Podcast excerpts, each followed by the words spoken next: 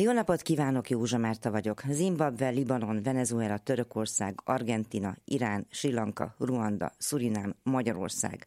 Ne gondolkozzanak, holmi földrajzkvízen nem erről van itt szó. Ez az a tíz ország, amelyben 2022-ben a legmagasabb az élelmiszerinfláció.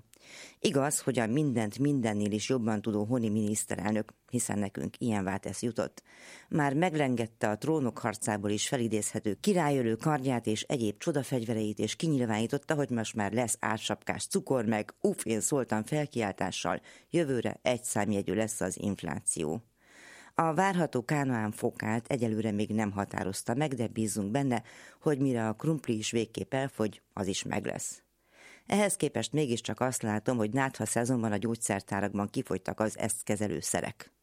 Hogy magam utoljára augusztusban találtam normál kristálycukrot a boltban, igaz, hogy nem szoktam reggel hatkor verekedni a kis nyugdíjasokkal a cukorsorban amely nekem nagyon is ismerős fogalom. Áltam én a 80-as években a Kárpátok egy korábbi géniuszának uralma alatt sorba reggeltől estig olajért meg cukorért. Annak a 89 karácsonyakor pályáját befejező korszakalkotó politikusnak is mindenhol esze volt, és tudta, hogy amit ő akar, az úgy is lesz. A szakértők meg menjenek kapálni, vagy akkumulátort gyártani, és ne hencegjenek a tudásukkal. Bőven akad, aki megmondja helyettük is, hogy mi legyen. Ha meg nem, akkor majd mond valami újabb böbőszavú szózatot, hiszen erre bukik az állampolgár. Mondjuk az, aki tanárlétére idén már arra kényszerült, hogy sorbáljon ingyen ebédért a népligetben. Ez legalább megfelel a magyar hagyományoknak. Tudják, Robert bácsi, azaz Feinzilber Robert 1925-ben alapította a legendás Városligeti népkonyhát. Azaz akkor vette hát ennek a jogát az akkori fővárosi főpolgármester helyettestől, aki nyilván örült, hogy megszabadult az éhezők kígyózó sorai okozta politikai kellemetlenségektől.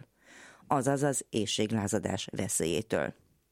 Robert Dácsi ugyanis megszervezte azt, amit a politikai elit nem tudott megoldani. Begyűjtötte a maradék ételt és szétosztotta, adománygyűjtő versenyeket tartott, és így tovább.